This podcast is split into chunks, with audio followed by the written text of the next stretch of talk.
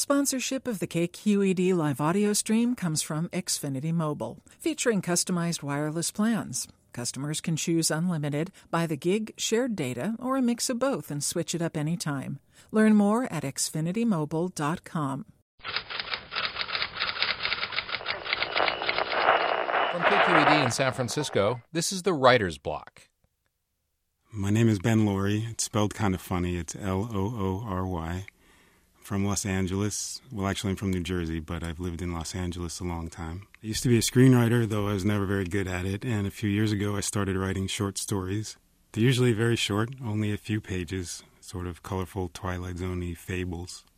Last year, through a series of semi miraculous events, one of them, the TV, ended up in the New Yorker, and as a result, I got a book deal with Penguin. My book came out last week. It's called Stories for Nighttime and Some for the Day, and I'm here to read a few selections from it. The Crown. A man works as a dishwasher. One day, as he is rinsing the dishes, he finds something strange in the water. He takes it out and looks at it, but it appears to be invisible. He collars a passing busboy. Hey, what is this? he says. The busboy takes it and feels it with his hands. It's a crown, he says, and gives a shrug. Then he hands it back and walks away. The man looks down at the invisible thing in his hands. A crown, he thinks, in my dishwater? It doesn't make sense. The man shakes his head, then sets the crown on the drawing rack and goes back to work. Later, when his shift is over, he forgets all about it and goes home. But the next day, the crown is in his dishwater again. This again, thinks the man. Why is this here? At first he's angry, but then he gets an idea. He dries off the crown and puts it on his head. He spends some time getting used to the feeling. It's kind of nice to wear a crown, he decides. It seems to make him work just a little bit harder. He even starts to whistle a little tune. The days go by and the man gets used to the crown. He's never felt so good about himself. He actually starts to find himself looking forward to going to work. This is a new experience for him. The only thing the man finds just a little sad is that no one but him is aware of his crown.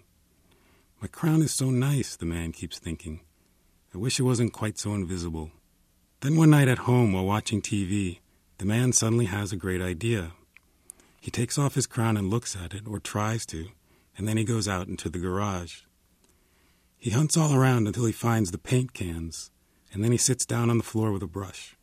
He paints the crown a bright, bright yellow, the brightest yellow he has.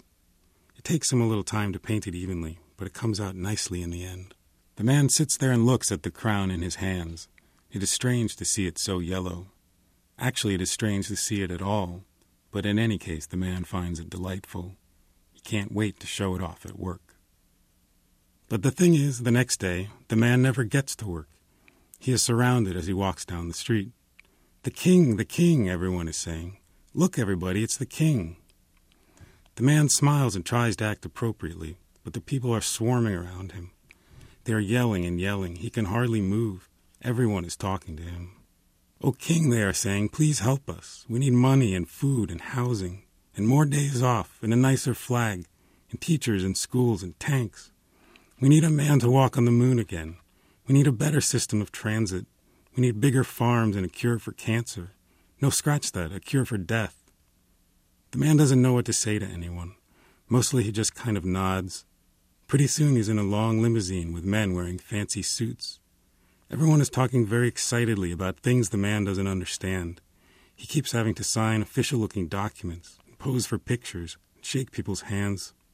Eventually, the man is sitting on a throne in an immense room with tapestries on the walls, and rows of buglers are serenading him with big, loud, shiny horns.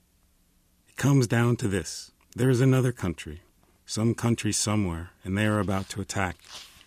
The men who swarm about the king's throne swear up and down to this fact. These other countries, did I say it was just one, are going to strike at any moment.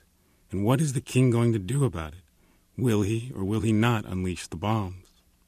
The king excuses himself and goes into the bathroom. He stands there staring into the mirror. How did I get to be king, he thinks. All I wanted was a raise. The man takes off his crown and looks at it. This is quite silly, actually, he now sees. The yellow paint is garishly bright, and much of it is flaking away. He reaches out and slowly turns on the tap. then holds the crown underneath and quietly washes the paint away, scrubbing frantically with a paper towel to help speed up the process. Finally, when the crown is no longer visible, the man turns to throw it in the trash. But then he stops, having suddenly noticed that there is nothing in his hand. Visible or invisible, there is nothing there. The man turns and looks back at the sink.